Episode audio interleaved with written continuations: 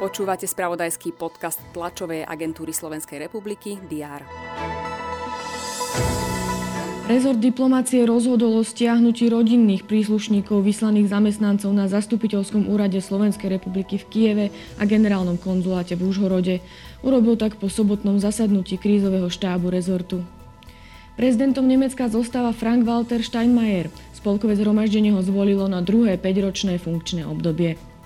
Českého expremiéra Andreja Babiša znovu zvolili za predsedu hnutia ANO. Nemal žiadneho protikandidáta. Futbalisti Chelsea Londýn prvýkrát v histórii vyhrali majstrovstvá sveta klubov FIFA. Aj tieto informácie rezonovali víkendovému správodajstvu. Pred nami je ďalší týždeň a s ním aj prehľad očakávaných udalostí na pondelok 14. februára. Rezort zdravotníctva spúšťa očkovanie posilňujúcou dávkou pre deti vo veku od 12 do 17 rokov.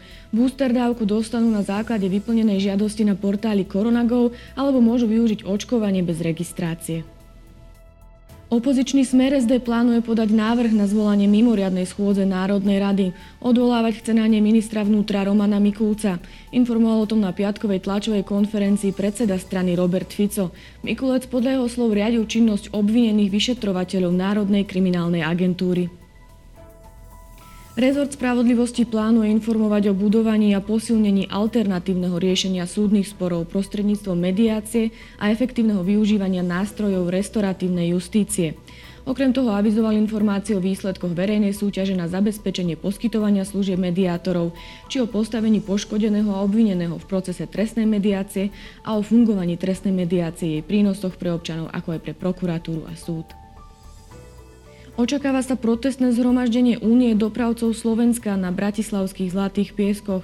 Žiadajú okamžité zníženie ceny pohonných môd, energií, ako aj ich ďalšie nezvyšovanie.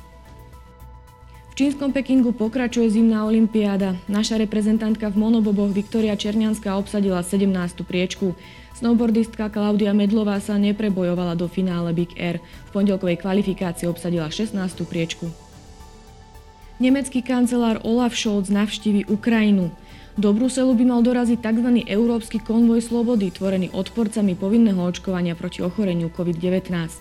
No a v Ženeve sa začne virtuálne zasadnutie medzivládneho panelu pre klimatickú zmenu. Koná sa pred zverejnením druhej časti novej hodnotiacej správy, ktorá sa má zaobrať dôsledkami klimatickej zmeny na prírodu, ľudí a životné prostredie a tiež spôsobmi, akými sa ľudia môžu adaptovať na globálne oteplovanie. Do našej oblasti prúdi teplejší vzduch, čaká nás prevažne slnečný deň, teploty sa budú pohybovať od 4 do 9 stupňov Celzia. To bolo na dnes všetko. Aktuálne informácie vám počas dňa prinesieme v spravodajstve TASR a na portáli teraz.sk. Prajem pekný deň.